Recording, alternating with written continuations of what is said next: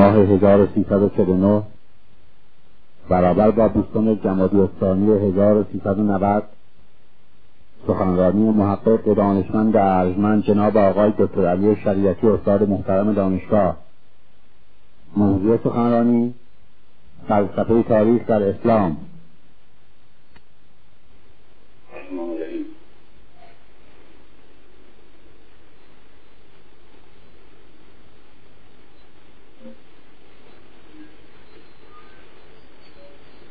قبلا از دوستان خواهش کنم که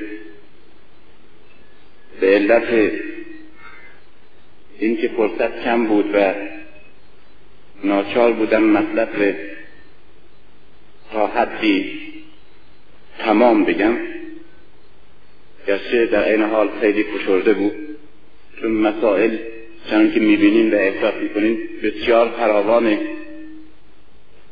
علت اینکه این مسائل بسیار فراوانه اینه که اون که من تحت کردم و غالبا تحت می‌کنم مسائل مجرد علمی نیست. یک خط مستقیمی داشته باشه و روی همون خط مستقیم آدم حرکت کنه و بعد به یک نتیجه مشخص مستقلی برسه و بحث تمام بشه. بلکه چون مسائل مسائل اجتماعی هست و گرچه عناوین مختلف من تحلیل کنم ولی از یک دیدگاه و اون دیدگاه شناخت خودم هست که تحلیل کنم مسلما همچنان که شاخصه مسائل اجتماعی هست هر مسئله با بسیاری از مسائل دیگه تصادم پیدا می‌کنه.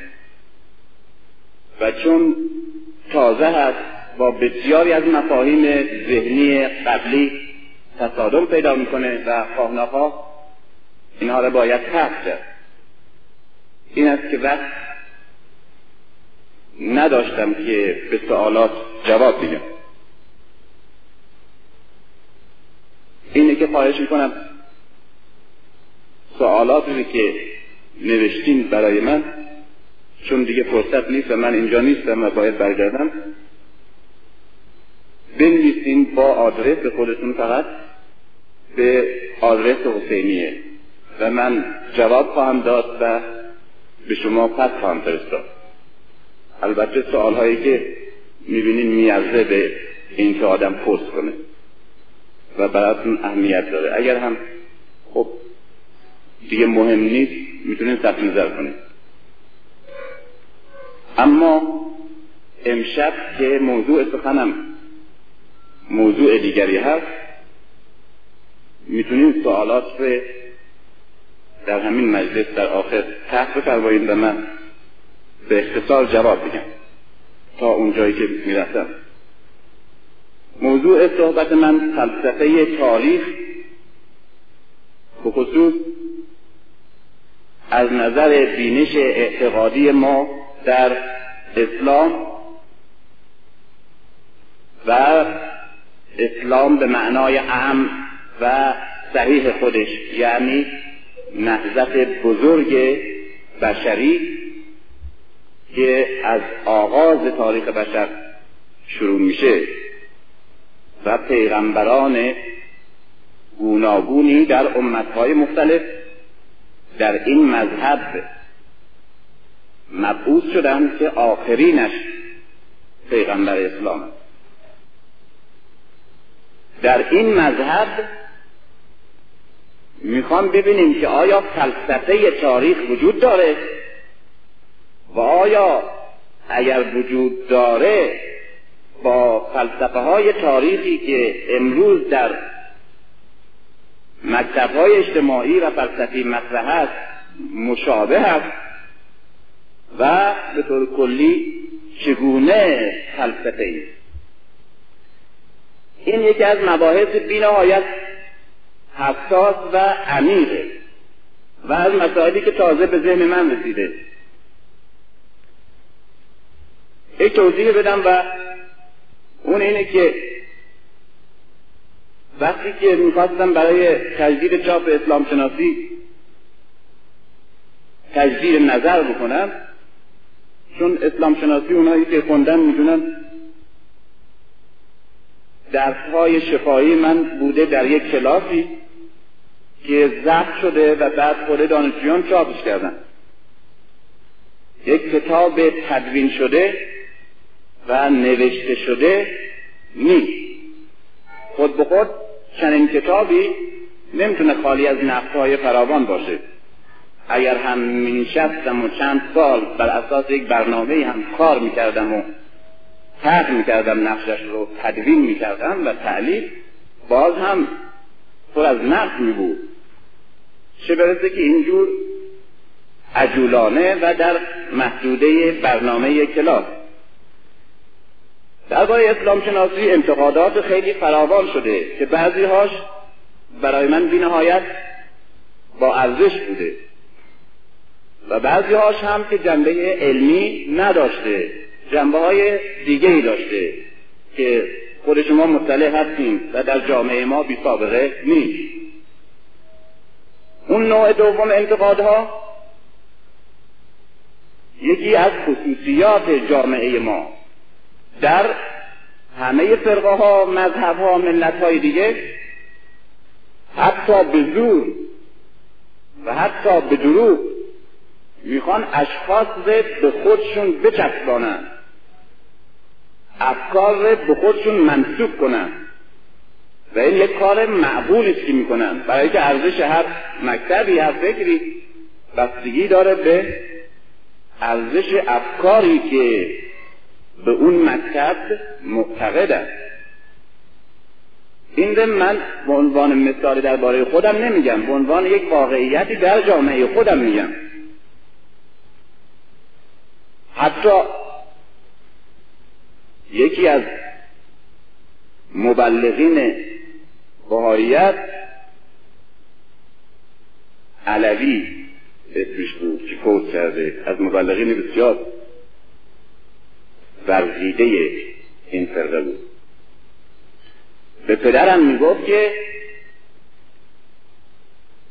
شنیده شده از اصحاب سر و از شاگردان خیلی نزدیک حاج ملهادی تبدواری حکیم بزرگ اسلام و آخرین فیلسوف از سلسله حکمای بزرگ اسلامی که در اواخر عمرش نزدیک مرگش مستبصر شده است. مستبصر مستبصر شده بود. یعنی ملتفت شده بود حقیقت و چقدر هوشیارانه هم دروغ درست شده. برای اینکه نزدیک مرگش بوده برای اینکه هر کس دیگه که ما شاگردش بودیم ما میشناختیمش درسش می‌رفتیم. نمی‌دونم پدرم شاگردش بوده جدم شاگردش بوده میگه که اون نزدیکای مرگش نبوده. آخرین حرفی که زده به اصحاب سرش این بوده. بنابراین کسی نمی‌تونه کتمانش بکنه برای که همه در موقع حیاتش در موقع زندگی و درسش و بحثش ازش خاطره دارن.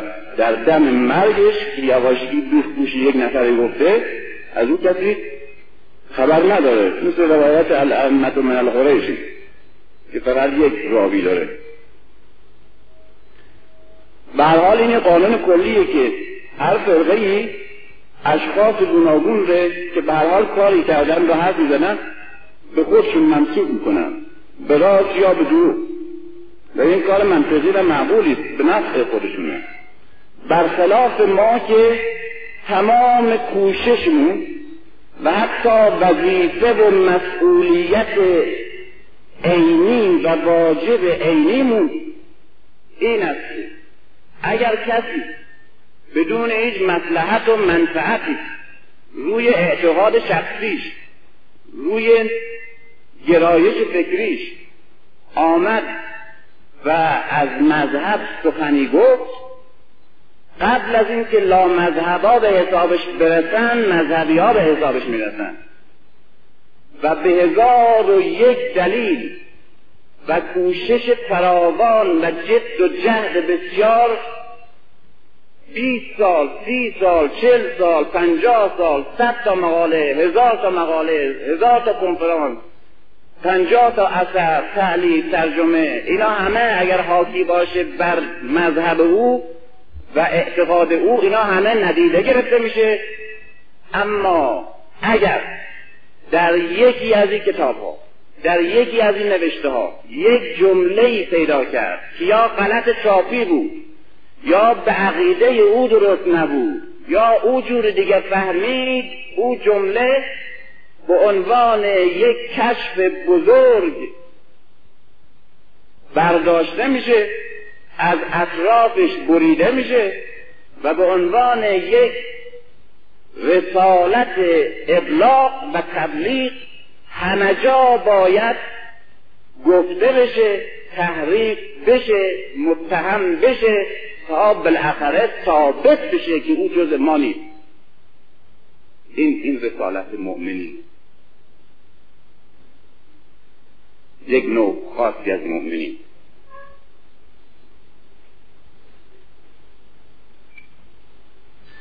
اما در این حال بسیاری از صاحب نظران و استادان که انتقاد کردن راهنمایی کردن بی نهایت من سپاسگزار و ممنونشون هستم. و به همین شکل است که می‌توان یک حرف تازه در جامعه زد کار تازه روی اسلام کرد. و پیشرفت کرد. با زمان و تکامل پیدا کرد. نه من یا او یا دیگری. جامعه نسل. به این صورت که من بکوشم نظری بدم و بعد این نظر تحلیل بشه پخته بشه اصلاح بشه دیگری دنبالش بگیره خودم تبدیلش بکنم تغییرش بدم تکاملش بدم اصلاحش بکنم. تا اینکه یک فکر مانند هر شیء دیگه تکامل پیدا کنه و به اوج خودش برسه. اینجوری که باید کار کرد. اما ما خیال می‌کنیم که عالم یعنی اون کسی که وقتی کتاب می‌نویسه مثل قرآن دیگه هیچ غلط نباید داشته باشه.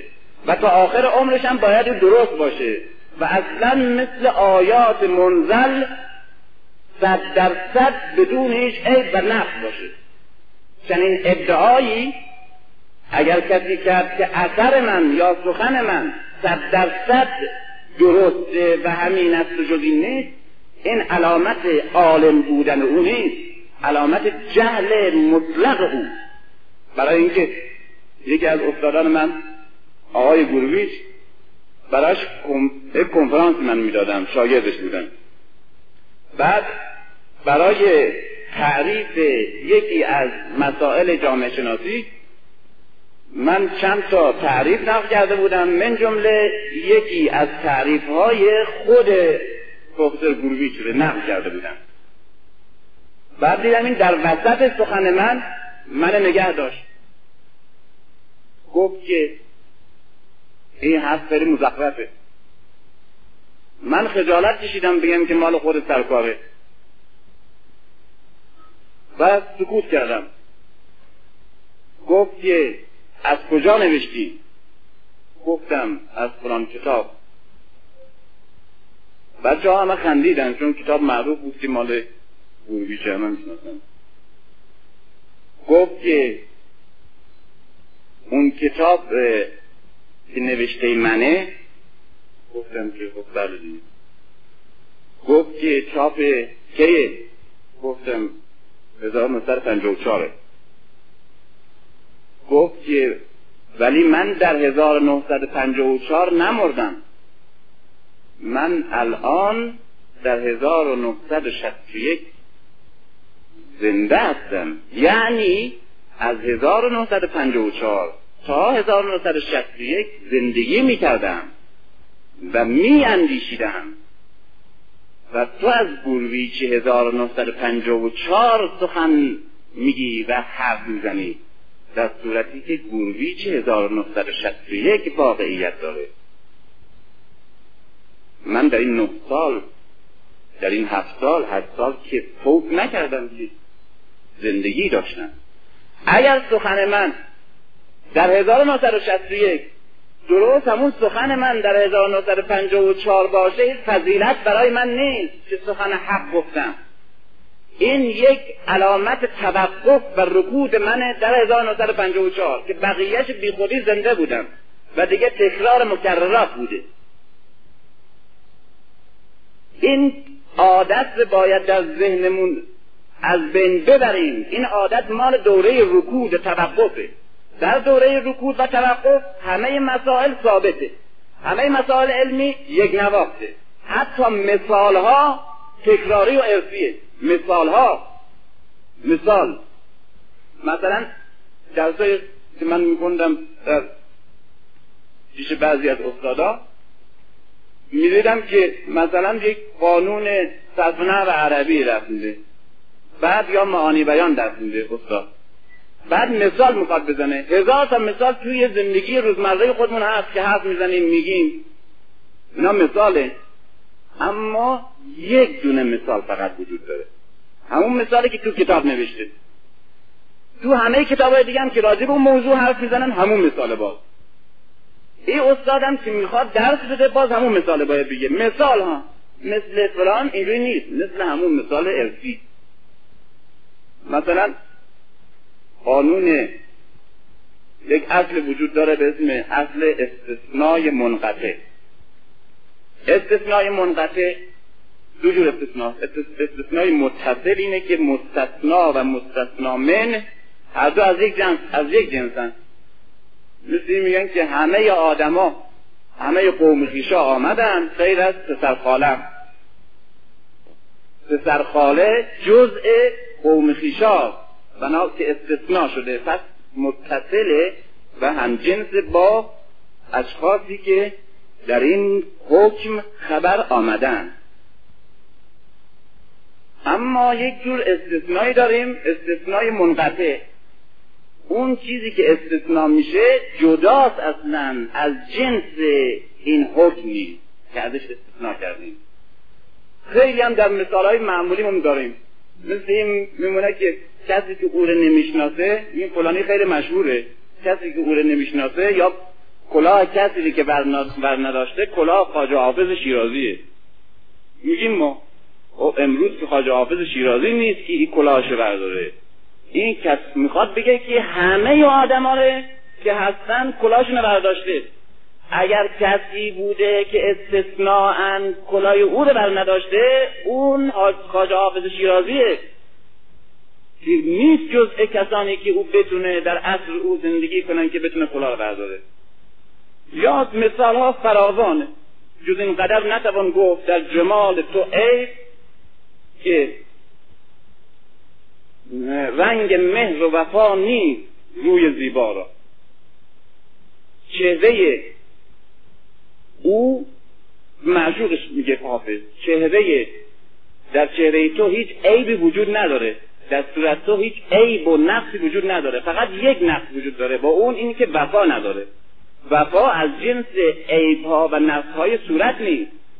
برای چی استثناء منقطع به کار می‌برند؟ برای مبالغه. یعنی هیچ استثناء وجود نداره. اگرم استثنایی بخوام براش درست کنیم از جنس یک چیز است برای مبالغه فراوانه. خیلی زیاده دید یعنی که همهشون آمدن فقط مرغای خانهشون نیاوردن. خب مرغای خانه رو که به مهمونی نمیارن. می‌خواد بگه که هیچ کس نمونده که نیارن. این هم مثلا زیاد هم حرف اما دست وقتی که دست میدارن به ما رکود فکر و اندیشه مثال ما. می‌گفتن استثناء بر دو نوع. استثناء متصل استثناء منقطع. استثناء منقطع مثل یک مثال داره جا القوم الا حمارا مردم اون قوم دسته آمدن غیر از خر. یعنی خرشون فقط نیاوردن اگه نه همه آمدن. فقط خر نیام. فقط همین مثال. اگر یک مثال دیگه که جز استثناء منقطع باشه بیاری جلوش بگذاری متوجه نمیشه. چون جز مثال ارسی نیست. در خود دبستان های ما در مرابحه درس می‌دادن همه مثال ها باز ارسی ای آقا معلم از معلم سابق را گرفته او از معلم سابق و از معلم سابق تا منشأش. همیشه یک گله دویست هفتاد تاش گاوه سیصد بیست تاش گوسفنده مثلا. یا یک حوض آبیه از دو تا شیرش آب وارد میشه از یک شیرش آب خارج میشه. از این دو تا مثال دیگه هیچ مثال دیگه در هیچ کلاسی در هیچ دوره ای وجود نداره. کسی هم نشنیده. جرأت این که حتی مثال تازه انتخاب بشه نی مثال ها ثابته. حرف ها ثابته. نظریه ها ثابته. عقاید کلیشه هر کس خواسته باشه حرف تازه حتی عبارت تازه تعبیر تازه بیاره این یک فضولی یک قسیان یک کفر. این علامت و توقف. در صورتی که در تاریخ اسلام نگاه کنید در قرن اول و دوم و سوم نگاه کنید در هر گوشه ای از مملکت و فرهنگ و جامعه اسلامی یک اندیشمند تازه با یک متد تازه با یک بینش تازه با یک مکتب فکری تازه روی قرآن روی اسلام روی فلسفه روی توحید روی تفسیر کار می‌کنه. هر کدوم. یک شیوه خاص دارن یک متد خاص دارن. هر مسجدی هر مدرسه یک عالمی نشسته با یک جهان بینی خاص به خودش. با یک ابتکار در تدریس در تعلیم در تحقیق در فهم مسائل اجتماعی در فهم مسائل مذهبی. اینه که اسلام به قول عبدالرحمن بدوی مانند یک روح مانند یک روح در کالبدهای عقلی و در توفانهای همیشه توفنده در حال تکامل اندیشه ها و ادراک های نوابق در حال رشد تبلور و گسترش بود. این معنای اسلام به این شد بعد آمد توی قالب ها اونجا دیگه یخ بست منجمد شد. کسی جرأت نداره حرف بزنه. تکون بده حتی عبارت حتی جمله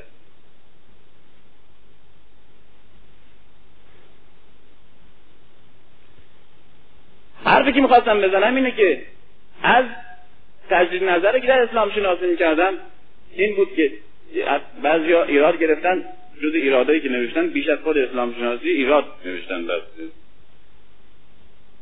نوشته که صفحه سی و هشت گرچه در غلط نامه تصحیح شده است اما غلط است. از دلش نمیاد غلط نگیره ها. می‌دونه غلط چاپیه غلط ناقد به غلط چاپی کار نداره. ولی اون غلط نامه ننوشته باشه. خود وقتی می‌دونه غلط چاپیه دیگه نقد و انتقاد به غلط نامه کار نداره. دیگه به غلط چاپی کار نداره به کار نداره به من کار نداره. خیلی. بازم غلط هم گرفته شده غلط نامه هم هست. خب باید تصدیق کنه خودش دیگه. ولی از دلش نمیاد. 18 سال رد نوشته بر کتاب من. خب این غلط چاپی رو اگر برداره میشه هیچی.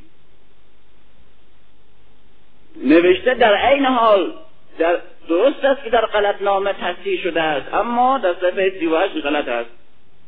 از دلش نمیاد غلط نگیره اغلبی انتقادات روی مسائل جزئی روی مسائل بسیار فرعی و روی حرفای م... که طرح همیشه تو ذهنا روی این مسائل بوده. در صورتی بسیاری از مسائل اساسی من اونجا طرح کردم که دوست داشتم روی اونا تکیه بشه. اینا اصلا مثل که ننوشته است ندیده است نادیده گرفته است.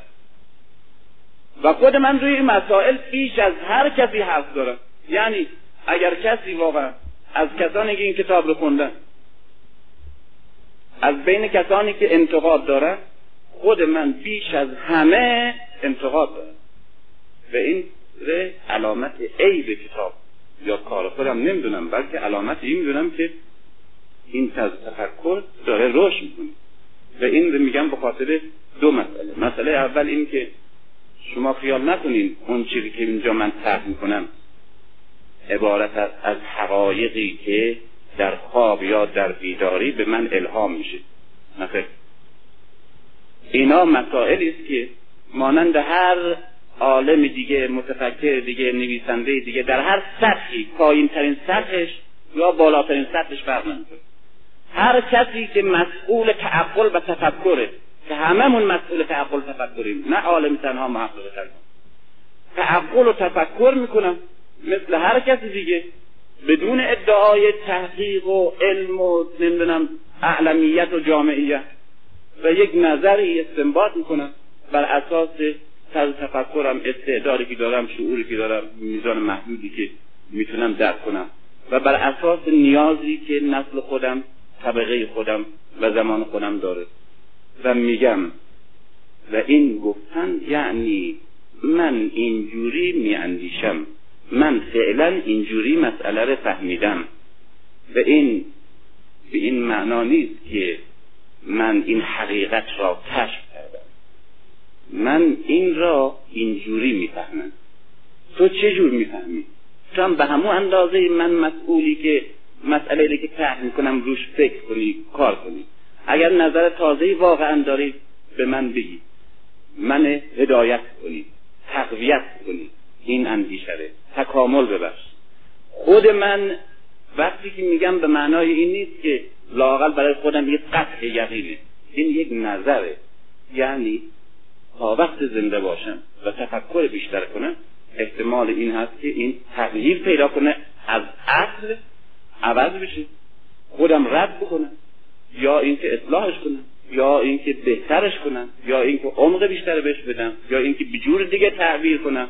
اینا همه هست حال کار ما ابلاغ حقایق مسلم نیست. کار ما تفکر در حقایقی که موظف به تفکر در اون هستیم و اندیشیدن و کوشش برای فهم هرچی بیشتر و هر روز بیشتر. این. مسئله دوم این بود که در تقسیم بندی اصول اعتقادی که در اسلام شناسی آوردم. اینه برای میگم کسانی که می‌کنن با این توجه با این تجدید نظری که الان برام ایجاد شده بکنه در این تجدید نظر متوجه یک اساس بسیار کلی شدم. من تحت تاثیر فرید وجدی آمدم اصولی را که به نام اصول اسلامی او در دارت معارف خودش استنباط کرده اصول را از او گرفتم و اونجا هم نوشتم. اما تشریح و توضیح و مسائل و تحلیل مسائل دیگه و آوردن همه بحثای دیگه اونم مال خود منه. فقط تیتر. عنوان جمله مال فرید وجدیه.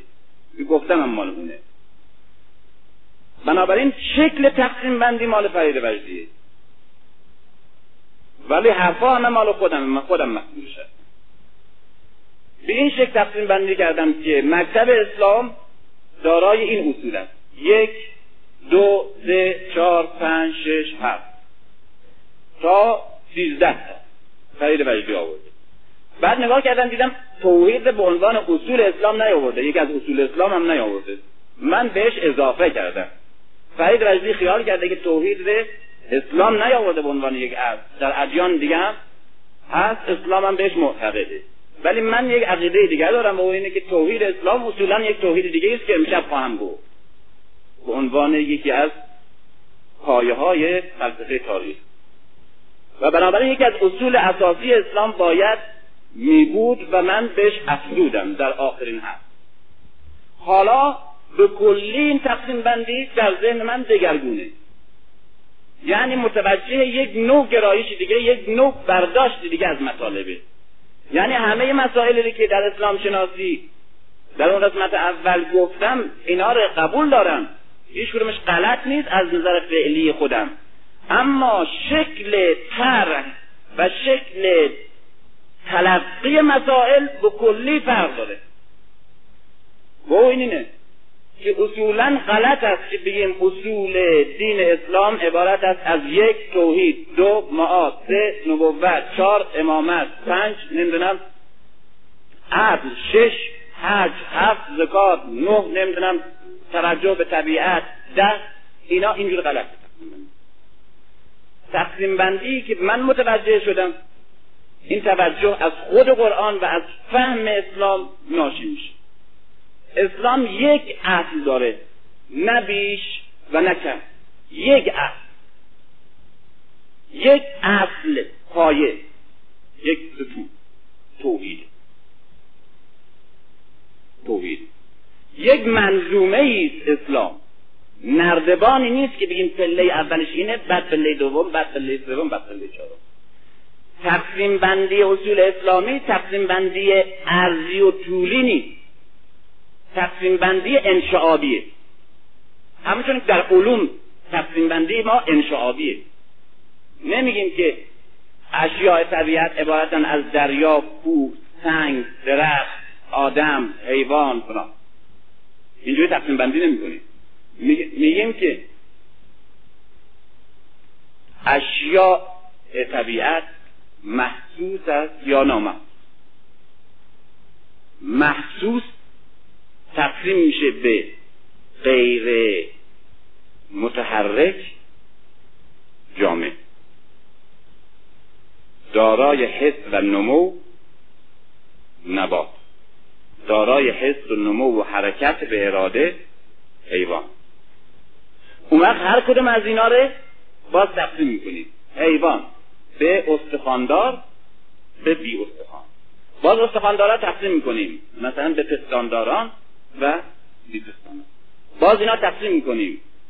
به اونایی که مثلا پنجه دارن و اونایی که مثلا سم دارن. می‌بینیم که این تقسیم بندی علمی انشعابیه. یعنی یک اصل می‌گیریم از اون اصل دیگه منشعب میشه دو تا سه تا. باز از هر کدام یک چند تا اصل دیگه منشعب میشه. این تقسیم بندی علمیه. اما اگر اینجا ردیف کنیم اشیاء طبیعت این تقسیم بندی علمی نیست. به هیچ. بینش اسلامی یک بینش طولی و عرضی نیست که اصول ره به این شکل پای ریزی کرده باشه.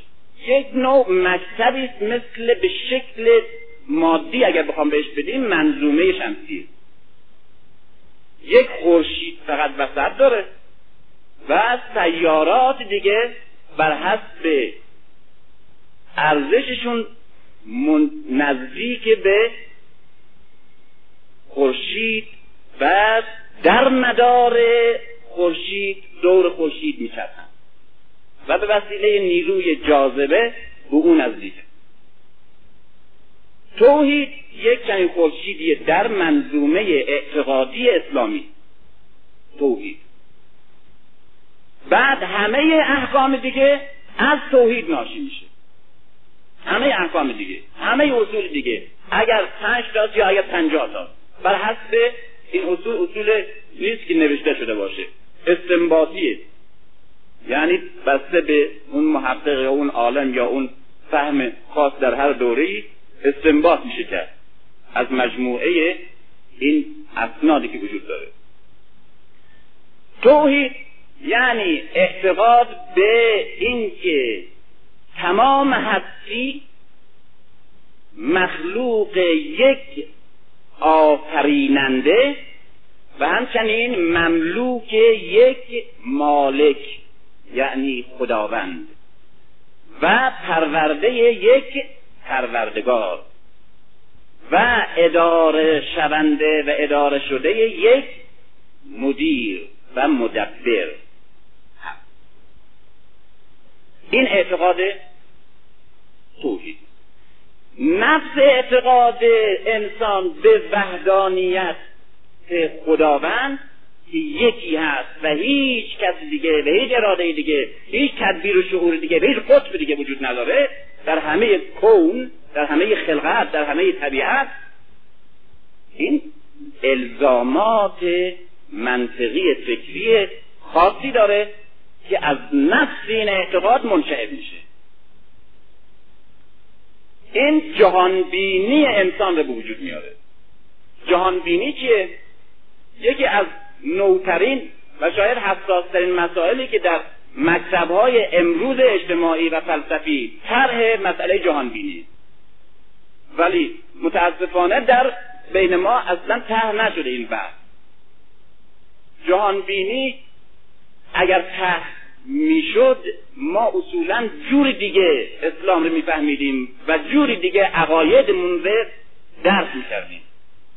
بدون داشتن جهانبینی همه اعتقادات مذهبی فاقد جهت و معنی اساسی میشن. تیکه تیکه میشه فهمید. اما به عنوان یک پیکره زنده و یک روح کلی و یک مسیر حرکت جهانی نمیشه اسلام رو فهمید. تیکه تیکه فقط میشه فهمید.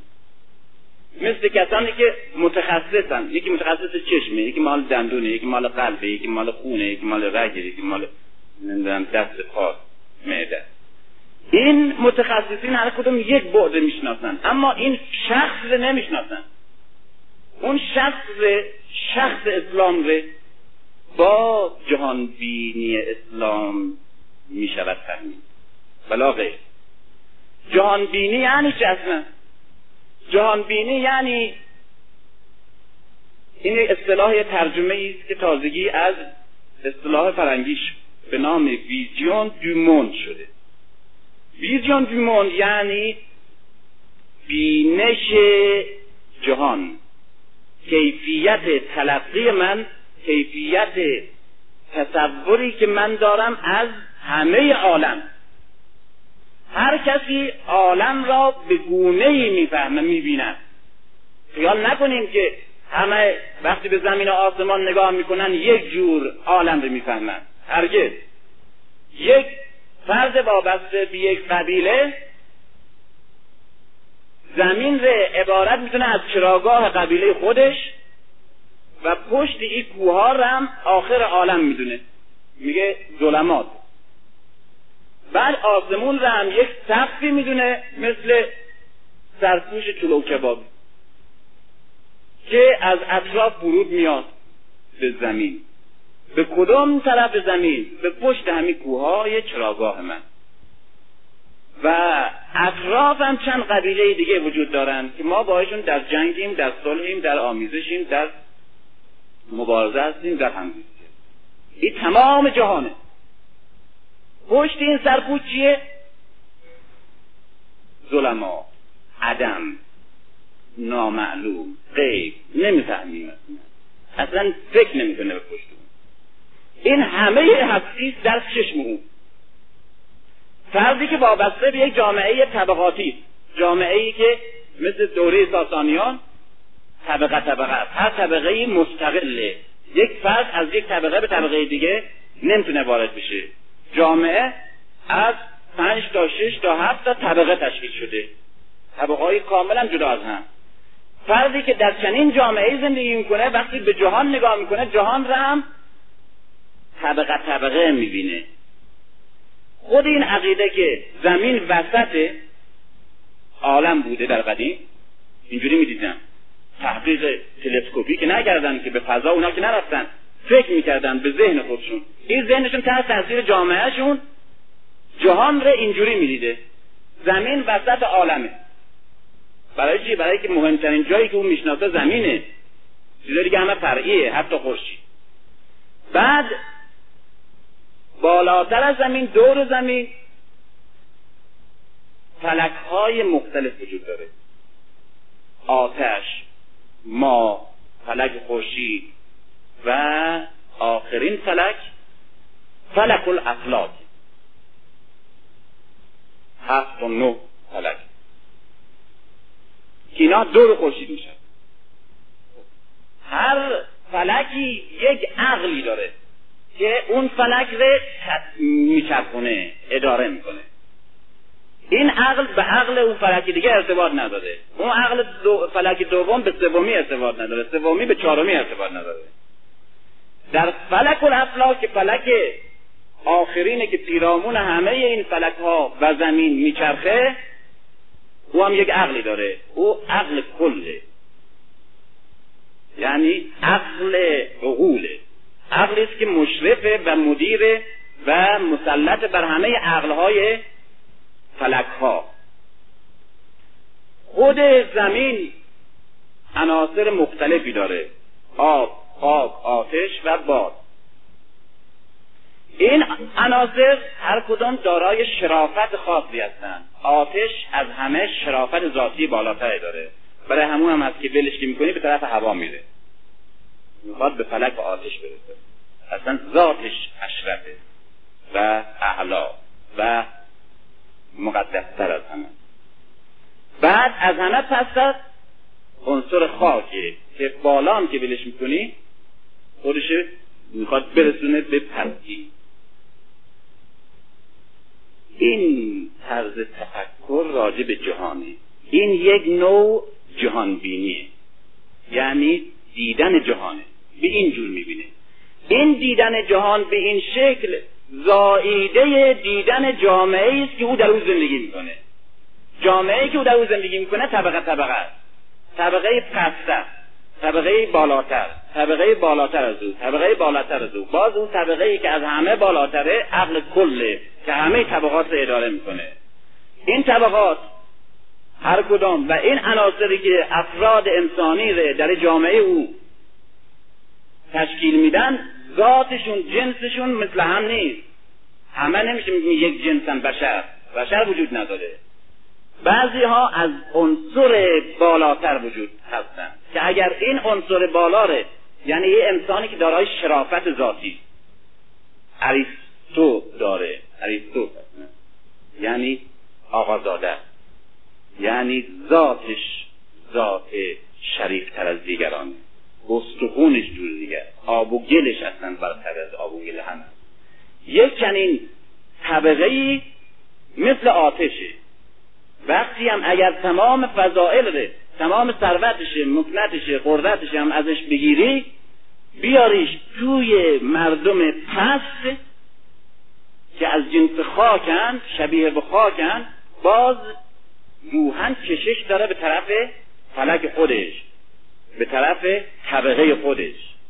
چنان که فرد پست که ذاتا به قول عرستو برده متولد شده و اصولا فرد آری از هر گونه فخر و شرفیه نیمه انسان نیمه حیوانه دوده مردمه این اگر به زورم ببری به طبقه شریف و اشراف اونجا بنشونی خود به خود میل به پسی باز داره می‌بینیم طرز تفکر طرز بینش و تلقی فرد از جهان تابع طرز تلقی و کیفیت زندگی اجتماعی اوست در جامعهش. کسی که این جور جهان رو می‌بینه همین جور هم جامعه رو می‌بینه و همین جور جامعه چند فلکی چند عنصری معتقده. و بر اساس همین جهان بینیش هم جامعهش رو قبول می‌کنه و هم زندگیش رو اداره می‌کنه و هم خط مشی و فلسفه اعتقادیش بر اساس این ریخته میشه و مبنای زندگی فردی و خانوادگی و طبقاتیش بر اساس جهان بینیش تشکیل میشه و استواره. این فلک ها در همونطوری که گفتم در جامعه که این فلک های مختلف اجتماعی وجود داره که بعد به صورت جهان بینی در میاد هر کدام یک مظهری دارن. این مظهرها هر کدام یک خدا هستن. مذهب شرک. که گفتم در بحث پیشم پیش مذهب علیه من در طول تاریخ این مذهب های فلکی مذهب های چند عنصری یعنی مذهب های چند خدایی حکومت می‌کرده بر تاریخ بر جهان بشری. مذهب هم بوده. توحید اعلام توحید یعنی اعلام این که این فلکا نیست. اعلام این که چند عنصری وجود نداره. اعلام این که هفت عقل یا نه عقل یا چهارده عقل در دنیا هست و یک عقل کل هست که بر همه عقول سلطنت و حکومت داره وجود نداره در عالم. یک عقل وجود داره ولا غیر. یک خدا هست ولا غیر. همه افلاک تابع او هستند. ذات همه عناصر یکیه. یعنی اعلام توحید یعنی برهم زدن جهانبینی چند طبقه گذشته.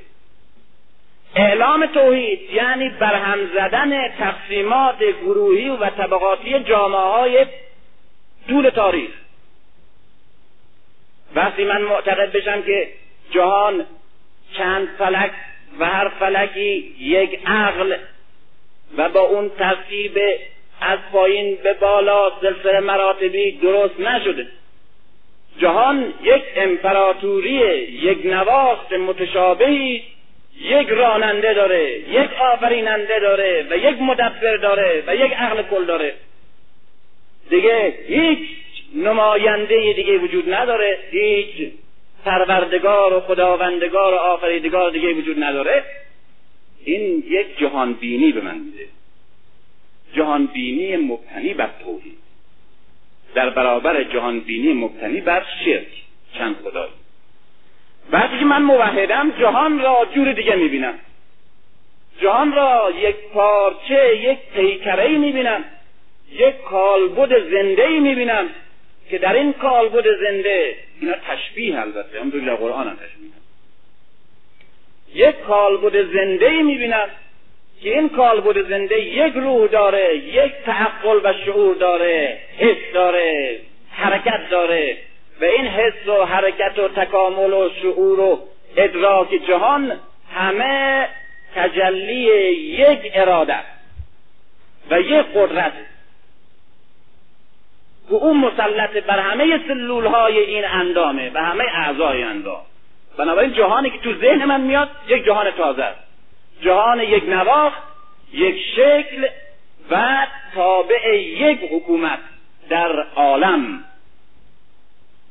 جهان دوره شرک غیر توحید جهان ملوک و توایفی ملوک و توایفی فئودالیسم در حدسی وجود داره.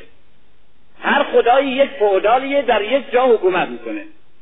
تا به مذهبای سنوی که می‌رسه یا مذهب تسلیس که می‌رسه سه تا فئودال میمونه. در مذهب زردشت دو تا فئودال یا مانی دو تا فئوداله ولی در مذاهب در مذهب اسلام و پیمبران مذهب اسلام جهان رژیم فئودالیته نداره. جهان یک امپراتوری است. با یک قانون با یک حکومت با یک امر فرماندهی و با یک قدرت و شعور و ادراک و نقشه هدایت میشه خلق میشه و هدایت میشه. له الخلق و له الامر هم آفریدن این جهان مال اوست هم اداره این جهان مال اوست عالم خلق و عالم امر و اینا من نمی‌فهمم یعنی عدم این شیعه. این دوتا هر دو دست یکیه تموم شد. این له الامر خیلی علمی خیلی درست خیلی روشن. بنابراین یک من دارای یک جهان بینی میشم که این پایه همه عقاید و همه افکار من مذهب من و حتی زندگی روزمره منه. این معنی جهان بینی زیرا هر کسی جوری زندگی می کند که جهان را اونجور می بیند این یه قانون کلی. توی مثلا دیوان حافظ نگاه کنید توی اشعار صوفیه نگاه کنید توی نوشته های معتقدین به مذهب نگاه کنید توی نوشته های مادیون و منکرین مذهب نگاه کنید. اینا اول جهان رو یک جور توجیه می‌کنن بعد میگه پس باید اینجور زندگی کرد. وقتی میگه که جهان و هرچه در آن است هیچ در هیچ است. وقتی که اینجور جهان بینی داره شاعر می‌تونم من یک نظم و قاعده مسلم مشخص برای زندگیم معتقد باشم؟ نه. وقتی که جهان و جمله هر چه در آن است هیچ در هیچ است یعنی زندگی ره هر جور گرفتی درسته زیرا هر جور که هر نظمی که بهش معتقد باشی موهومه چون نظم وقتی که سات میگه چقدر خوب راست میگه بر اساس جهان بینی بود. وقتی میگه که خدا در عالم نیست پس هیچ چیز هیچ معنا نداره دیگه. هیچ چیز هیچ معنا نداره. پس از هر طرف که گرفتی درسته. اینه که چی فقط پس لازمه چی اصل انتخاب تو؟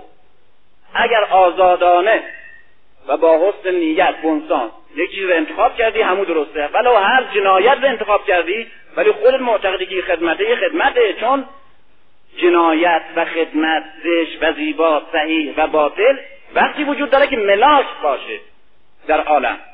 که ما همه اشیا و اعمال و پدیده ها رو با اون ملاک بسنجیم بد و خوبش کنیم.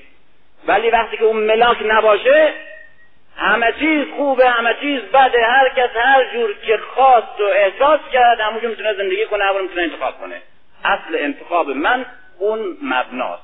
برای که ملاک اخلاق رو من درست می‌کنم. ملاک اخلاق در عالم وجود نداره. داستایوسکی میگه که اگر خدا را از عالم برداریم هر کاری جایز است یکی از سخنان مشهور داستایوسکی اگر خدا را از عالم برداریم هر کاری جایز است این سخن به خود جان پرساد قبول می‌کنه. و به کرات نقل می‌کنه این سخن داستایوسکی و من از داستایوسکی نقل می‌کنم. از ساد نقل می‌کنم بنابراین چون حالا هر کاری در عالم جایزه بنابراین کار خوب و بد دیگه معنا نداره. کار خوب و بد رو خودمون باید انتخاب کنیم. خودمون خوب رو ما خودمون انتخاب می‌کنیم. چون خوب در بیرون وجود نداره که من عملم با او بسنجم. ولی وقتی که من معتقد شدم که هستی یک ماشینه یک دستگاه عظیمه یک امپراتوری یک حقیقت یک واقعیتی که یک اراده برش حکومت می‌کنه من جهان رو به جور خاص می‌بینم. چه جور می‌بینم؟ اولا احساس می‌کنم که همه چیز در این عالم روی حسابه. چرا؟ برای اینکه یک بینایی و یک اراده و یک عقل یک درک یک شعور مطلق ساخته و برش نظارت داره و تدبیر می‌کنه. بنابراین هیچ کار عبس نیست. هیچ پدیده بیمعنی نیست. و هیچ حرکتی بدون جهت به وجود نمیاد. هر ذره و هر پرنده در حرکتش در چرخشش در پروازش بر اساس محاسبه دقیق و برای رسیدن به یک هدف تعیین شده مشخص میچرخه میپره. این این بحثه این اعتقاد اینجور دنیا رو دیدن مسئولیت برای آدمی ایجاد می‌کنه. بنابراین من یک فردی هستم که به وسیله اون تدبیر به وسیله به دست اون عقل و به دست اون قدرت خلق خلق شدم و هدایت میشم و نگریسته میشم به طور مداوم و کنترل میشم به وسیله چنین قدرتی. قدرتی که بر هستی مسلطه. و من جزی از این هستی هستم. یک سلولی از این عالمم. و این عالم دارای یک روح و اراده و قدرت هدایتی است که من به عنوان یک سلول وابسته به این پیکره هستی در برابر اون روح و در برابر اون اراده و اون عقلی که مسلطه و منحصرم هست احساس مسئولیت مستقیم و حتی پیوند مستقیم می‌کنه این ایجاد مسئولیت دقیق هر لحظه ای در من به وجود میاد. چه مسئولیتی؟ مسئولیت من در برابر او و مسئولیت من در برابر سلول های دیگری که باهاش وابسته هستم. چون همه یک نظام و یک حرکت و یک هدف مشخص مسلم داره که به وسیله یک قدرت تدبیر شده و تدبیر این اساس جهان بینی وحدت خداوند انعکاس جهانیش وحدت هستی. وقتی بگم به تسلیس معتقد بشم هستی رو دارای سه تا حکومت می‌بینم سه تا حکومت جدا سه تا اغنوم و جنس و ذات جدا می‌بینم وقتی به سنویت ترینته به دوالیته معتقد باشم به دوگانگی دو خدایی معتقد باشم جهان رو دو تیکه می‌بینم. تقسیم شده به یک حکومت جدا و حکومت جدای دیگه. بنابراین جامعه را می‌تونم اینجور تقسیم بکنم زندگی به افراد و طبقات میشه بر اساس این بد و خوب تقسیم کرد بالا و پایین تقسیم کرد تاریک و روشن تقسیم کرد. چون که جناب مانی میفرمایه که دنیا از نور ساخته شده و از ظلمت. همه اشیاء عالم هم ساخته نور و از جنس نور هم یا از جنس ظلمت هم. افراد انسانی هم بر اساس تقسیم میشن. فاتح این از آیات مبارکات مانی فاتح از نور است. شکست خورده از ظلمت. می‌بینین چجور جهان بینی در قضاوت های اجتماعی حتی تأثیر مستقیم داره. جهان بینی آلبرکامو نگاه کنید. در کتاب تاونش در کتاب تاون وقتی قهرمانش می‌رسه به این که زندگی فقط و فقط همین شهست پنجاه یا چل یا هفتاد ساله دیگه هیچی نیست. بلافاصله به اصل لذت می‌رسه قهرمان. و راست هم هست منطقا هم همینطوره. خیام رو نگاه کنید. وقتی میگه که هیچ خبری نیست کسی خط اون شعرهایی که به حال به اسم هست. یا مال خودش هست مهم نیست. اون چی که ما الان از خیام میشنم وقتی میگه که جهان بعدی نداره قبلی نداره و بین این قبل و بعد نامعلوم یا معدوم تو فقط یک فرصت داری و بعدم نابود میشی. دیگه هیچ حسابی هم نیست. هیچ کسم به حسابت نمی‌رسه. دیگه معدومی. من چنین احساس می‌کنم. که جهان گنگ بی حساب بی صاحبی است و منی در اثر تصادف یا شرایط مادی به وجود آمدم مثل یک پشه که یک فصلی به وجود میاد و پرواز می‌کنه و بعدم نابود میشه به وجود میام و رشدی می‌کنم و بعدم پیر میشم و میمیرم. تمام قضیه. به هر شکلی که زندگی کردم فرق نمی‌کنه. خود به خود به اصل دم قنیمتی و اصل اصالت لذت و اشباع حوثها در اوج خودش می‌رسن که شک نیست منطقا اینجوریه.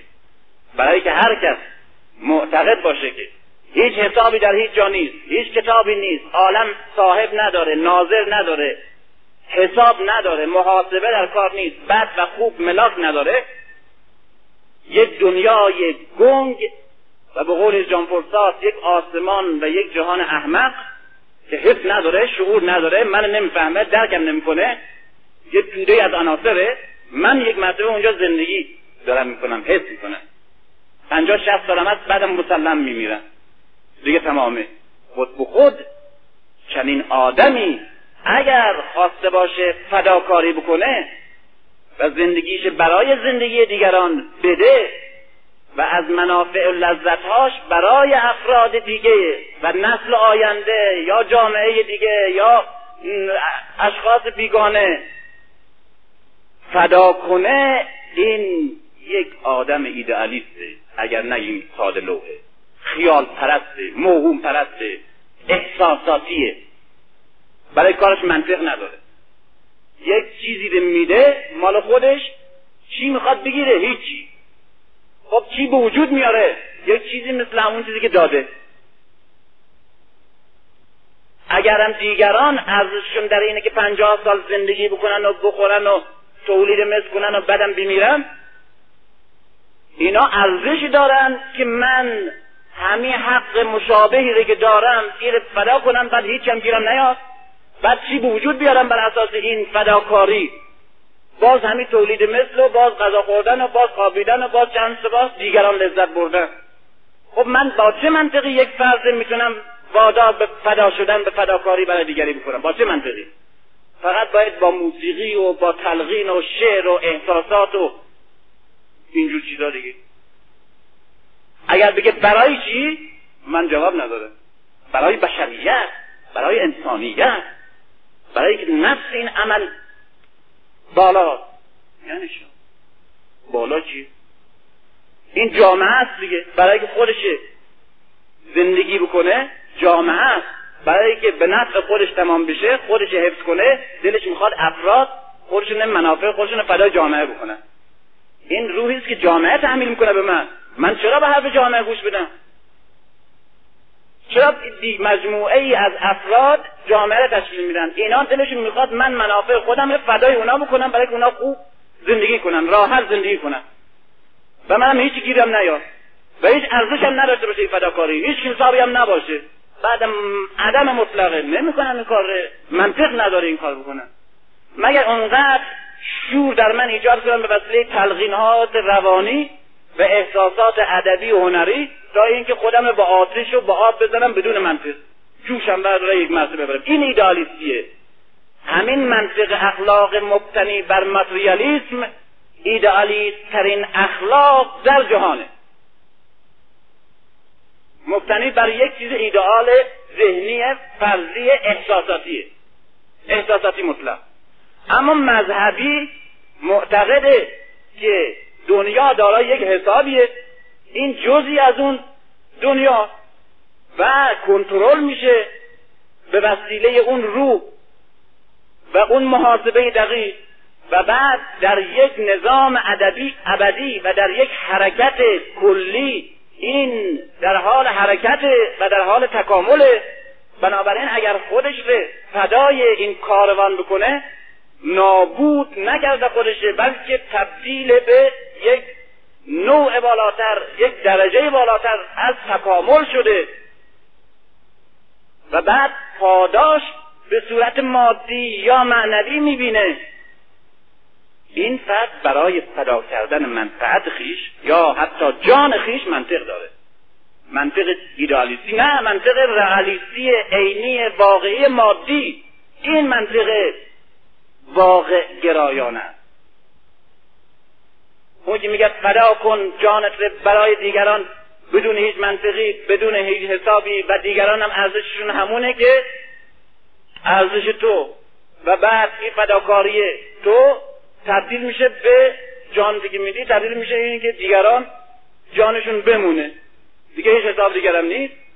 من اگر خودم فدا کردم بر اساس یک منطق عقلی فدا نکردم. منطق احساساتی بوده که منطق نبود. اون کسی که ابدیت به معتقده و در یک نظام منطقی و عقلی که بر جهان حکومت می‌کنه خودش قرار میده و بر اساس اون از منافع آنیش میگذره برای تکامل بیشتر برای آینده دور برای اینکه در این عروج و معراج معنوی تکاملی همه اشیا و همه افراد هرچی بیشتر بالا بره این فداکاری این یک فداکاری منطقی معاملاتی است به داد و ستد است. داد و ستده این اخلاق منطقی. برخلاف اونچه که به ماها گفتن که ما مذهبی ها ایدئالیست نه تو که میگی فقط همین است و جز این نیست بعد بهش میگی پس همیرم فدا کن. تو بر اساس یک ایدئالیست بر اساس یک ذهنیت خیالی و احساساتی می‌خوای یارو رو به کشتن بدی. جوابش هم نداری اگر بگه بهش. جهان رو بر اساس توحید اینجوری می‌بینیم. جامعه بشری بر اساس توحید الزامن یک جامعه یک نواخته و برابر. چرا؟ به خاطر که اولا ساخته یک فرده یک فرد. فرد انسانی نه یک مفرد یک واحد یک اراده و یک قدرت. یعنی یک خالق داره مصنوع یک استاده و گذشته از اون به وسیله یک آمر هدایت میشه. و به وسیله او نقشه زندگی و رسالت تدوین شده برای بشریت. بنابراین بشریت هیچ کدوم اش اشرف دیگه از دیگری از نظر ذات نیست. برای که خدایان مختلف زیر نساختن یکی مال خدای بزرگ نبوده یکی مال خدای کوچک. یکی ساخته خدای بزرگی باشه یکی ساخت متوسط یکی ساخت خدای کوچک. یکی ساخت نور یکی ساخت ظلمت. نه ساخت یک استاد. ساخت یک اراده و هنره. بنابراین ارزش های مساوی دارن اینا وحد توحید به معنای جهان یک کلی یک شکلی دارای یک اراده و حکومت و بشریت یک جنس یک نواختی دارای ارزش مساوی ارزش فعلی مساوی و دارای هدف مشخص برای اینکه به وسیله یک عقل ساخته شده و عقل از خصوصیاتش اینه که چیزی که می‌سازه برای یک هدف می‌سازه. علامت عقلی بنابراین کسی که به توحید معتقده نمی‌تونه معتقد بشه که زندگی پوچه چون که کامون میده چون که کافکا میگه نه. زندگی چون ساخته یک اراده بزرگه بنابراین هدف داره. و چون هدف داره زندگی بنابراین من به عنوان فرد مسئولم. برای رفتن به اون هدف. باید بشناسم باید دنبالش برم. و برای رفتن به هدف از همه چیز باید صرف نظر کنم اگر لازم باشه. چون هدف هست. بنابراین از توحید می‌بینیم اصل اصل وحدت جهان در برابر فعودالیته و تفرقه و تجزیه هستی. وحدت بشریت در برابر تناقض و تبعیض جنس های مختلف و نژادهای مختلف و طبقات مختلف بشری به وجود میاد. و همچنین از نفس اعتقاد به توحید هدف داشتن زندگی بشری منطقا به وجود میاد در ذهن من. امکان نداره به وجود نیاد. به پوچی به عبس به فلسفه ابسوردیته به قول کامو به قول سات نمی‌رسم نمی‌تونم برسم. بدبینی در ذهن من نمی‌تونه به وجود بیاد. وقتی که این دستگاه به وسیله قدرت مطلق و عقل مطلق ساخته میشه امکان این نیست که من بتونم جهان را بدبینانه بنگرم زندگی بشری را بدبینانه بنگرم. هرچند صدها زهر و سم و ظلمت رو ببینم باز این دیدن رو یا آرزی و موقتی می‌بینم یا میگم من اشتباه می‌کنم. بلا واقعیت و حقیقت جهان بر حق و بر عدل و برای یک هدف مشخص و متعالی و در مسیر تکامل نهاده شده. این هستی به این بشریت به این حیات معنی داره. اینا از توحید استنباط میشه. و مسئولیت. مهمترین مسئله ای که در انسان شناسی امروز مطرحه. من که مخلوق این قدرت بزرگ هستم و من عنصری پیچی مهره از این دستگاه عظیمی که به وسیله یک مهندس و یک راننده خلق شده و رانند و هدایت میشه. یک پیچی یک مهره یک ابزاری از این دستگاه هستم. مسئولیت احساس می‌کنم. مسئولیت مستقیم. نه مسئولیتی که ساد می‌خواد بسازه.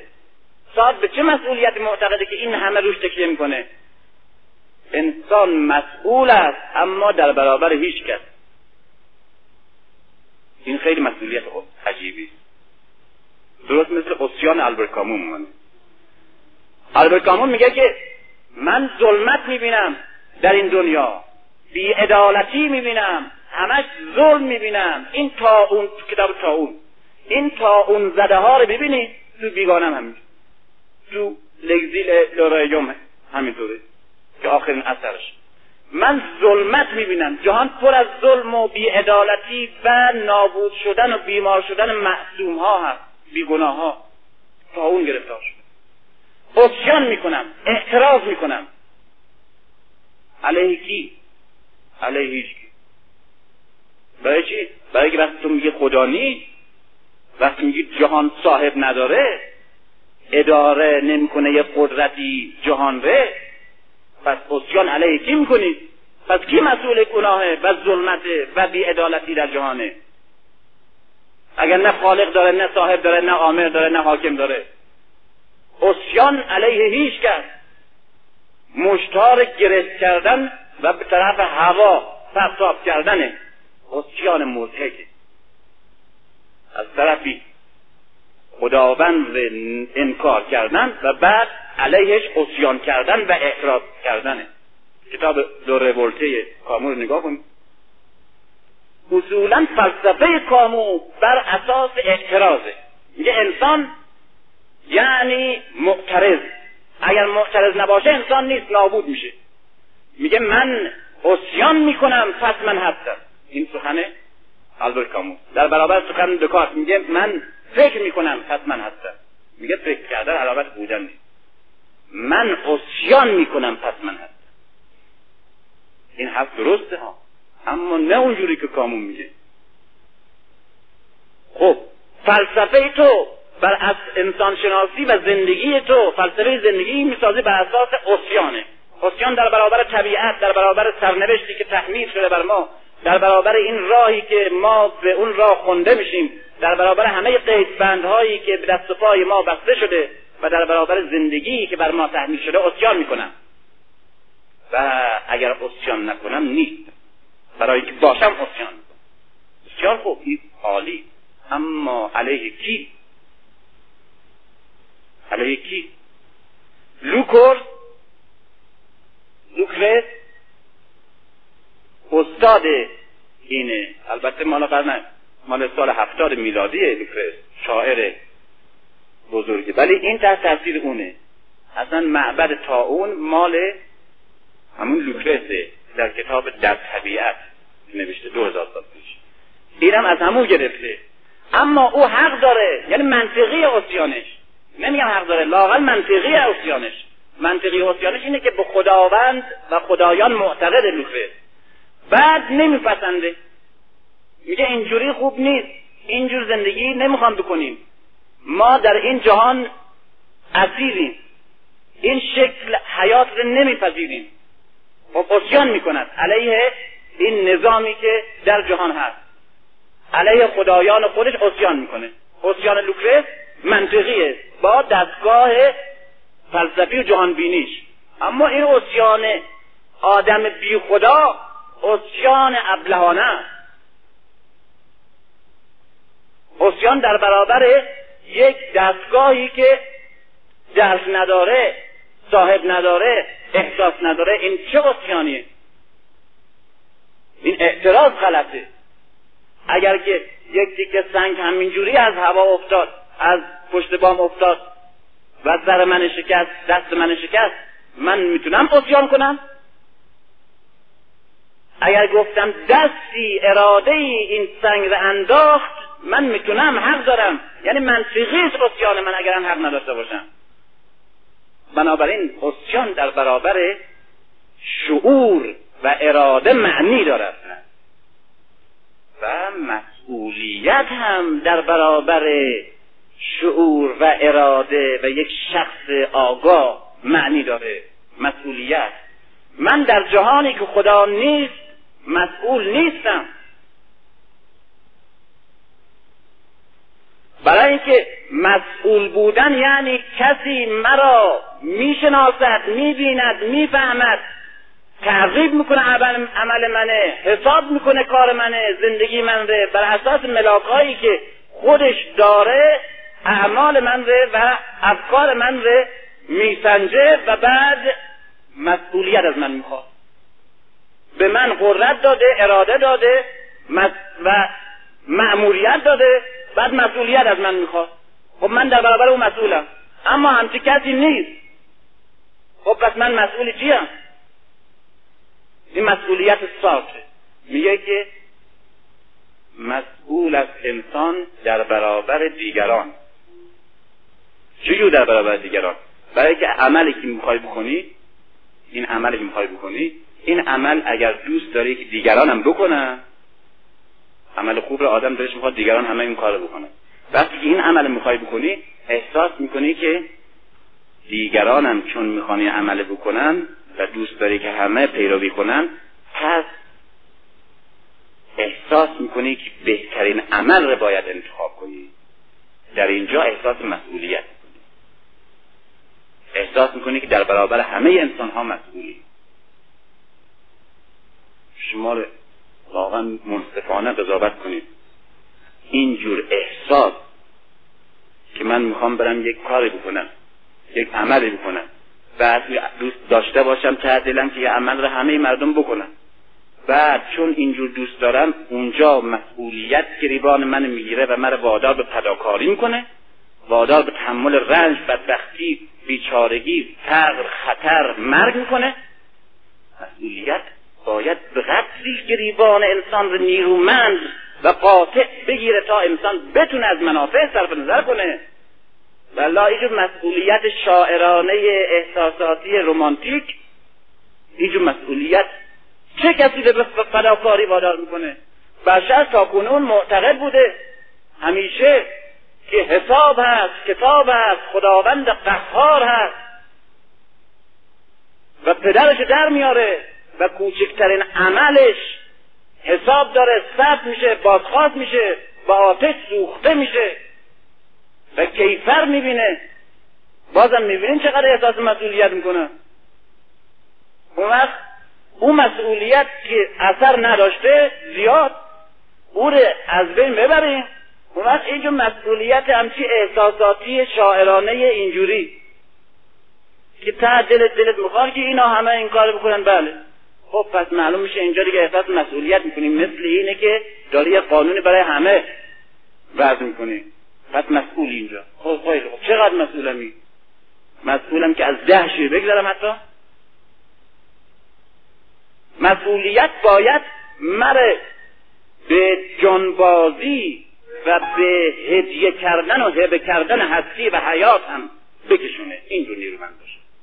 چجور انسان در چه جهان بینی می‌تونه اینقدر احساس مسئولیت جدی واقعی عینی بکنه؟ نه احساس و مسئولیت چون لازمه پس من مسئول باشم و اگر همه خودش مسئول احساس کنن زندگی بهتر میشه و اینا نه ها. اینا کسی رو به فداکاری وادار نمی‌کنه. برای که گاه احساس مسئولیت های همجوری شاعرانه و ساده و معمولیه گاه زندگی آدم مطرحه. منافع و لذت های آدم مطرحه خودخواهیش مطرحه جانش مطرحه منافع خانوادهش و قومخشاش مطرحه خیانت و خدمت مطرحه.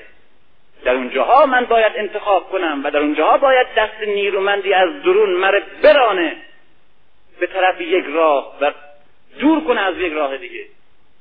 چه کسی چنین مسئولیت رو احساس می‌تونه بکنه کسی که معتقد است که هستی هستی ذرات بی اراده و بازیچه مطلق یک قدرت منحصر قاهر بینا خداگاه و حسابگر و دقیق اونجا در برابر چنین قدرتی در برابر چنین جهان بینی من احساس مسئولیت شدید می‌کنم. دیگه هیچی نمی‌تونه از زیر نظر من بگذره بدون احساس مسئولیت. در هر نفس در هر احساس بودنم احساس مسئول بودن در برابر یک وجود یک حضور قاهر قهار احساس می‌کنم ادراک می‌کنم. این جهان بینی که مسئولیت ایجاد بنابراین توحید جهان بینی به انسان میده. در برابر جهان بینی مادی در برابر جهان بینی اگزیستانسیالیست در برابر جهان بینی صوفیانه به اون شکلی که در هند وجود داره توحید یک جهان بینی به این شکل در ذهن ما تصویر می‌کنه و ما خود را در چنین جهانی حس می‌کنیم. وقتی که من جهان را اینجور دیدم و خودم را عضوی از اینجور جهانی دیدم خط مشیم مسلم میشه. و بعد معلوم میشه که چگونه باید زندگی کنه. بشر در این جهان یکی از مسئولهای مستقیم بلکه مسئولترین و شاید تنها جوهر و نوع مسئول در آفرینش از نظر اسلام. چرا؟ در اینجا مسئله انسان شناسی مطرحه. انسان در این جهان بینی بر اساس توحید در اسلام دارای این خصوصیاته مجبورم با سرعت عناوین بگم تا این بحثم کامل بشه. بلکه این بحثی که می‌خوام بکنم چارچوب همه حرفهایی است که در مسائل انسانی و اسلامی و تاریخی و اعتقادی و فردی و همه چیز باید زد این چارچوب اساسیش انسان چجور چیزیه؟ چجور کسیه؟ یک ساخته همون دستی که دست منحصر و قدرت منحصر و عقل منحصری که جهان را ساخته طبیعت را ساخته انسان را پس انسان خیشاوند طبیعت. در مسیر طبیعت باید حرکت کنه یا در طبیعت باید حرکت مجرد مجزا از هستی نیست. بسیار. دوم چه جور جنسی داره انسان؟ ساخته شده از عالی ترین جوهر قابل تصور و ممکن در عالم و ساخته شده از کثیفترین و پسترین و رسوبیترین و منحدترین عنصر قابل تصور ممکن در عالم. این ساختمان انسان در اسلام. اسلام اینجور آدم به معرفی این معنی که ما او را از گل از لجن از همه مسنون از سلسال کلفخار از کین ساختیم بعد از روح خودم در او دمیدم. پس انسان عبارت است که انسان مساوی. روح خداوند یعنی متعالی ترین وجود جوهر قابل تصور نه روح خداوند. به این معنایی من میگم یک چیز کنایه است. ولی روح خداوند یعنی چی؟ لجن هم همینجوره. فرمول ساختمان انسان از لحاظ ادبی میگه از لحاظ فلسفی میگه نه از لحاظ فیزیولوژی. که لجن برداشته و مجسمه درست کرده بعد روح خودش در میره به این شکل اینجوری خدا اصلا ساختمان نمی‌کنه. اینجوری آفرینش نمی‌کنه. انسان مساوی با یک موجودی برخلاف موجودات دیگه که یک جنسن جنسش مادی معلومه؟ یا از نورن یا از ماده هستن انسان یک جور دیگه انسان مساوی با لجن به اضافه روح خدا. بسیار. به اضافه یک چیز دیگه. چی؟ اراده. انسان تنها موجود دارای آزادی اراده. و از اینجا مسئولیت درش ایجاد میشه. عناصر دیگه مسئولیت ندارن. برای چی؟ برای که اونا لاشعور هستن و خداوند مثل یک پیچ و مهره ای اونا رو در یک جا نهاده و بر اساس کار خودشون و جبر طبیعتی که خداوند نهاده حرکت می‌کنن. اون مسئولیت نداره. چون که من اینجا این چراغ نفسش کردم. فتیلش درست کردم. بعدم کبریت زدم میسوزه. بعدم پفش می‌کنم خاموش میشه. این نه در روشن شدنش نه در خاموش شدنش مسئول نبوده. من اینجوری ساختمش. خداوند اشیاء دیگر را اونچنان که باید انجام عملشون انجام بدن همونجور می‌سازه. هیچ وقت اسیان نمی‌کنه هیچ شیعی تردید نمی‌کنه در انجام عمل خودش. احساس تردید و نداره. انسان است که می‌تواند انتخاب بکنه و از اینجاست که مسئوله. چی رو انتخاب کنم؟ خیلی روشن. پس من به عنوان موجود انسانی عبارتم از یک عنصر لجنی رسوبی که میل به انحطاط و پستی و ذلت دارم که از همه اشیا و از همه موجودات طبیعت پسترم و می‌بینیم انسان اینجوری هست. آدمایی که لجن کاملا نمی‌بینیم که هیچ درنده ای به هیچ زالویی به هیچ موجود پلیدی به گردش نمی‌رسه. لجن خالص. چرا لجن خالص؟ برای اینکه کلمه ای پستر از لجن نداریم. و الا لجن بسیار شریفتره. اون ذاتی. کلمات کلمات ادبی تعبیرات ادبی. یک نوع سلسال کلفخاره این چه تعبیرات قشنگ. همه المسنونه لجن بدبوی متعفن. نفرت زشتیش میاد سلسال کلفخاره ماده رسوبیه. این سیل در حال هیجان و حرکت آب اما این عنصر خاک در اونجا رسوب می‌کنه. میبنده. میل به تهنشی شدن داره. حرکت و جریان نداره. به جریان نمی‌رسه. این عنصر میمونه تهنشی میشه؟ بعد سیل که این میبنده مثل سفال میشه. او رو بهش میگن سلسال مکفر مثل سفال کوزگری میشه. انسان ازی ساخته شده. چرا از سفال کوزگری ساخته شده؟ این جنبه فیزیولوژیک نداره. برای اینکه این خاک رسوبی میل به رسوب انسان اون عنصر اولیش میل به رسوب داره میل به پستی و انحطاط داره. نمی‌خواد حرکت کنه. به دریا نمی‌رسه. دوست نداره به دریا برسه. دوست نداره در حال تحرک و تکامل باشه. پس و متعفنه اومد توی چنین ذاتی چه جوهری؟ نور عقل فرشته؟ نه. روح خداوند. بنابراین به تعبیر ادبی به تعبیر ادبی نه علمی. به تعبیر ادبی این لجن و این گل رسوبی متعفن خیشاوند خداوند.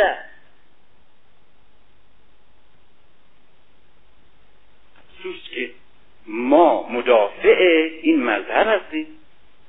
اون وقت روشنفکرها هم مخالف با این مذهب. ما که مدافعش هستیم با روشنفکرها که مخالفش هستن هر دو به اندازه هم مذهب درک کنیم مثل هم. انتا ما عقیده داریم عقیده ندارن. ما با اونا اختلاف فکری نداریم. یک جور می‌فهمیم مسائل رو. انتها ما عقیده داریم عقیده ندارن. بلا هیچ حقیقت نیست. یکی از عقاید از دشنامه های دائمی به خصوص به اسلام روشنفکرهای مادی به همه ولی مذهبی های اروپا به خصوص به اسلام که پوش میدن این ذلت انسانه. مادیون میگه انسان اصولا در مذهب ذلیله. برای که همیشه باید به خاک بیفته ازبز بکنه ذلت و کوچکی و عبودیت و اسارت خودش اعلام کنه در برابر خدا. شخصیت نداره. تقدیر و تسلیم تقدیر خداوند باید باشه. تسلیم مشیت او. هیچی نیست خودش. هیچ نیست. در صورتی که می‌بینیم هیچ مکتبی از میان مکتبهایی که به اصالت انسان اومنیست معتقدن اومنیست مکتبی است که خدا و خدایان می‌خواد کنار بزنه تا در جهان انسان حکومت بکنه. انسان آزاد بشه از هر عبودیتی. انسان اصل باشه. دیر بهش میگم اومنیست در هیچ یک از این مکتب ها از اومنیسم یونان قدیم گرفته تا اومنیسم سار تا اومنیسم قرن دوازدهم تا اومنیسم قرن هفدهم هیچ کدام انسان به عظمت انسان در ادیان ابراهیمی نیست. هیچ کدام. خیشاوند خدا اون تصوری که ما از خدا داریم. و اعتقادی که ما از جلال و عظمت و مطلق بودن وجود خداوند داریم. اعتقاد این که در ذات ما روح خود خداوند به وسیله خود خداوند دمیده شده است این فضیلتی در زبان بشری ممکنه از این عالی تر بیان بشه اصلا؟ مادی یا غیر مادی خداپرست یا غیر خداپرست می‌تونه یک نفری بسازه یک جمله ای که از این بالاتر فضیلتی برای انسان بده. همون کسی هم که گفته اومانیستایی هم که میگن انسان اراده عالم است و مسلط بر جهانه و خودش مسئول ساختمان خودشه او از جنس طبیعت می‌دونه انسان رو از جنس ماده.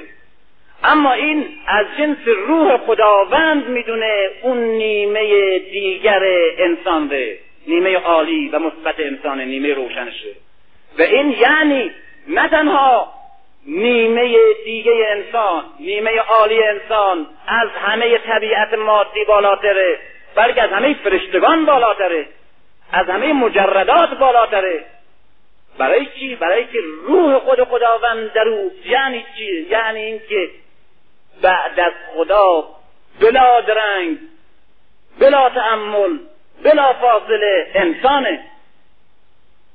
بلا فاصله. تخلقو به اخلاق الله این چی دست انسان در مسیر تکاملی خودش دارای خصوصیاتی می شود که خداوند دارای اون خصوصیاته. این ذلت انسانه.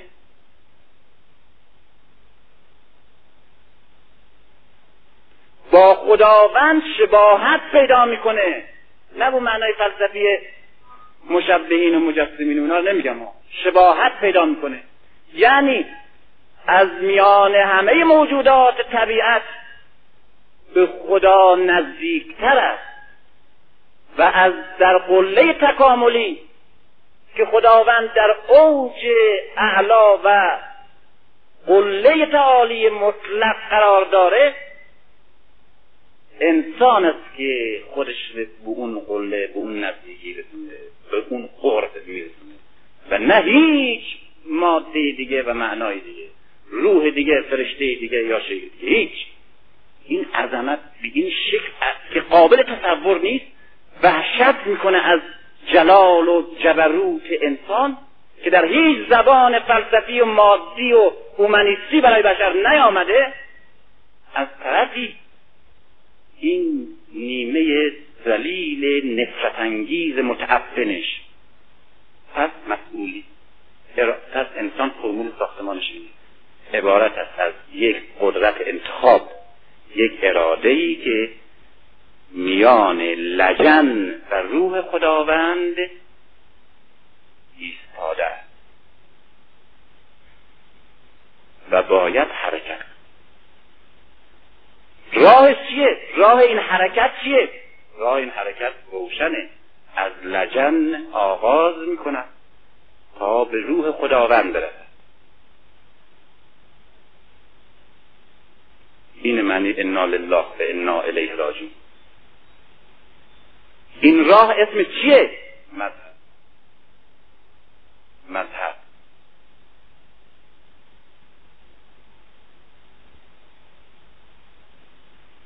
چگونه انسان از طریق مذهب یعنی از همین راه راه مذهب یعنی این یعنی اراده من باید خودش را از لجن بکنه و به قله الهی برساند در اینجا به اوج عظمت تکاملی برسد. اینجا فلسفه زندگی بشر روشن میشه. پس بشر موجودی است که در مسیر تکاملی خودش از منهای بینهایت به طرف به اضافه بینهایت در حرکت تکاملی. این معنی مسئولیت به این معنی فلسفه حیات منشعب شده از جهانبینی توحیدی اون وقت می‌رسیم به فلسفه تاریخ که ناچار باید به سرعت رد بشم و ناچارم تحت کنم برای اینکه ناقص نمانه. این تاریخ در نظر بعضی از فلاسفه عبارت است از حوادث گوناگون. در دو هفته پیش اینجا تصادفا صحبت کردم ولی نه به این شکل. معنی کردم تاریخ. حوادث مختلفه جامعه های مختلف تصادفی میان یا بر اساس عواملی میان و بعدم از بین میرن. بعد یک جای دیگه در اثر عوامل دیگه جامعه دیگه یک تمدن دیگه وجود میاد. یک انسان دیگه یک زندگی می‌کنه. بنابراین تاریخ مقطعه. تکه تکه قطعه قطعه. یعنی صدها راه در هم بر همه. این رو بهش میگن انقطاع فلسفه انقطاع تاریخی. گسستگی تاریخی. فلسفه علمی تاریخ فلسفه وحدت تاریخه. وحدت تاریخی یعنی چه؟ یعنی تاریخ مسیر مشخصی داره مثل یک کاروانه مثل یک رودخانه است. از آغاز زندگی بشر راه افتاده. این تاریخ در منزلهای مختلف که تمدنها و جامعه های مختلف باشه از این منزلها حرکت می‌کنه تا به زمان حال رسیده. و بعد ادامه داره این تاریخ. بر اساس چی؟ بر اساس قوانین علمی مشخص. همونطور که من از ابتدای زندگیم که متولد شدم بر اساس یک قوانین مشخصی در طول عمر 60 70 80 سالم حرکت می‌کنم و این طول زندگی من تاریخ حیات منه بشریت هم یک طول عمری دارد این طول عمرش تصادفی و کشکی و علکی نیست. بر اساس قوانین دقیق علمی. و بر اساس همین قوانین دقیق علمی حرکت و تکامل پیدا می‌کنه. بنابراین با این بینش انسان من انسانی یک فردی میشم. نه وابسته به زمان حال. وابسته به تاریخ. تاریخ که از تاریخ گذشته نیست. در فلسفه تاریخ. گذشته نیست. یک چیز از تاریخ گذشته تاریخ مسیر حرکت انسان بر روی زمینه. در طول عمرش. طول عمرش که از آغاز تولدش تا مرگش. و ما الان در وسط عمر بشریمون زندگی می‌کنیم. پس در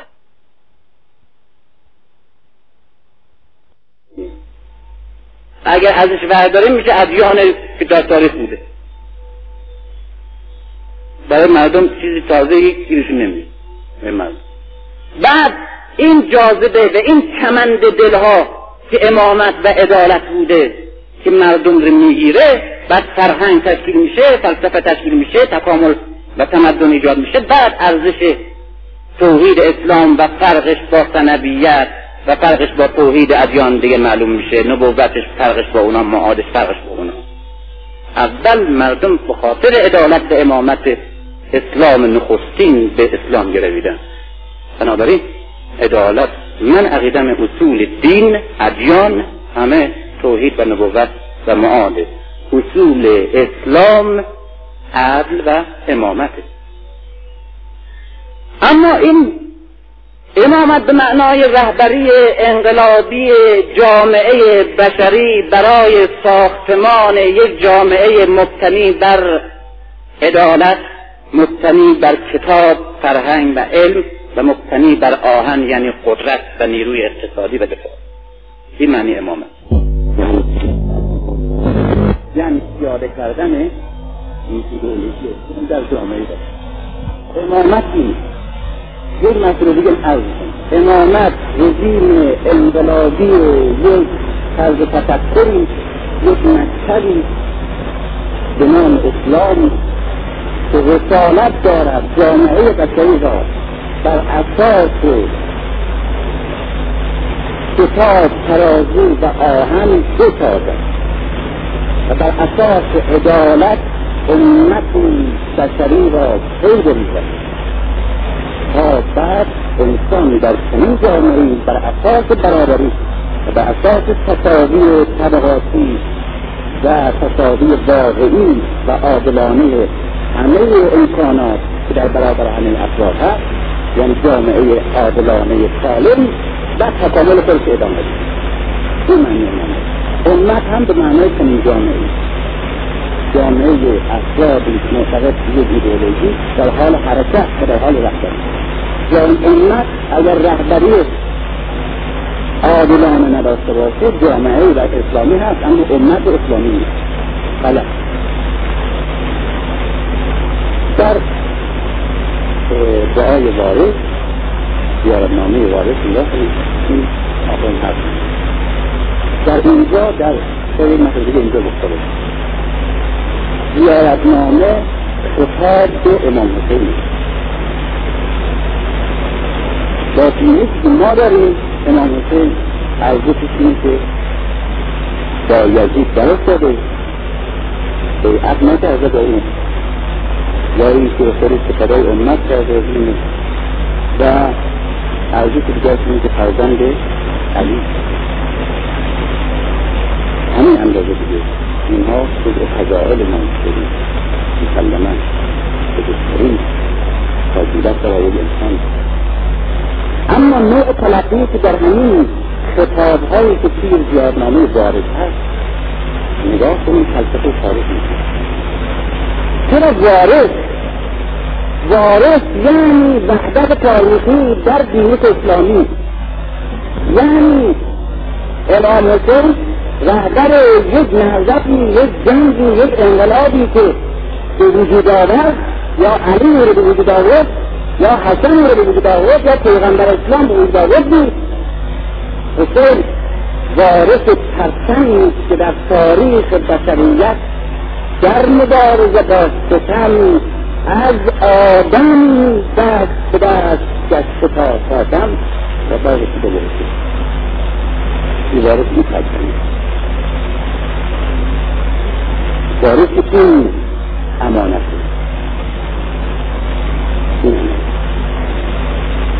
وارث آدم یکی یکی یکی وارث نوح وارث ابراهیم وارث موسی وارث عیسی وارث محمد.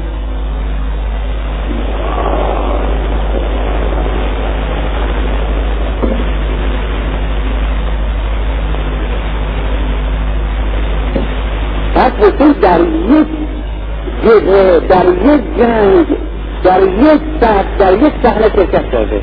وقتی به زمان رسید.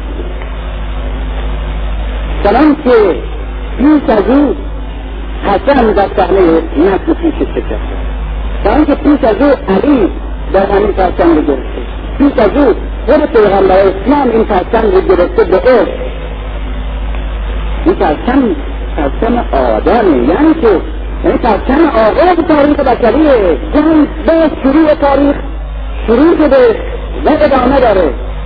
که حسین هم نه اعلام می‌کنه که کل یومن آشورا. اینا معانی خیلی عمیقتر از اون که ما می‌فهمیم. خیلی مبا مبنای اعتقاد ما در مسائل اخلاقی و روز و امثال. نه مبانی اعتقادی ما از اینا میشه جهانبینی خودمون رو فلسفه تاریخ خودمون رو کنیم. بعد فأمرتك الرسول لا يكون كل يوم عاشرة بكل هزيمة كربلاء بكل شهر محرم إعلان کنه یعنی چی این إعلان. یعنی ادامه داره یعنی ادامه لا وقتی که دست بریدن حرام جاري. حضرت عبالفرز حسن قرمز به روزگاری یعنی که یعنی خیال نکنیم خیال نکنیم فرماندهان این جنگ اینجا مرد و پایان نیستن یعنی سالهای حرام آغاز شده و برای همین که جنگ موفقا تحصیل و ادامه پیدا کرده. و تاریخ همواره به این جنگ ادامه پیدا و آینده همواره شاهد صحنههای دیگری و تحصیل و پیدایی از این مبارزه هست. و ای تو که در یک دوره در یک نسل آمده ای. این پسند عدل فرض نیست. پسند که از آغاز تاریخ دست به دست دست در صحنه های بیماری تا به اینجا رسیده. و این در کنار فراس پایان نپذیرفته. و از مدینه آغاز نشده. از بشریت آغاز شده. و تا خدا ادامه داره. و قیدت و قیدت یعنی علا رغم علا رغم ظهور فساد ضعف حقیقت شکست عدالت تسلط ظلم بر جهان که مثل روشنفکرای سیاسی مادی شاید تدبیر کشیدی بعد یحس فلسفی دچار شدی؟ یحس فلسفی دچار نباید بشی. نمی‌تونی رسی اگر این متنای رو چرا؟ جبر تاریخ وجود داره در اسلام. جبر تاریخ وجود داره در اسلام.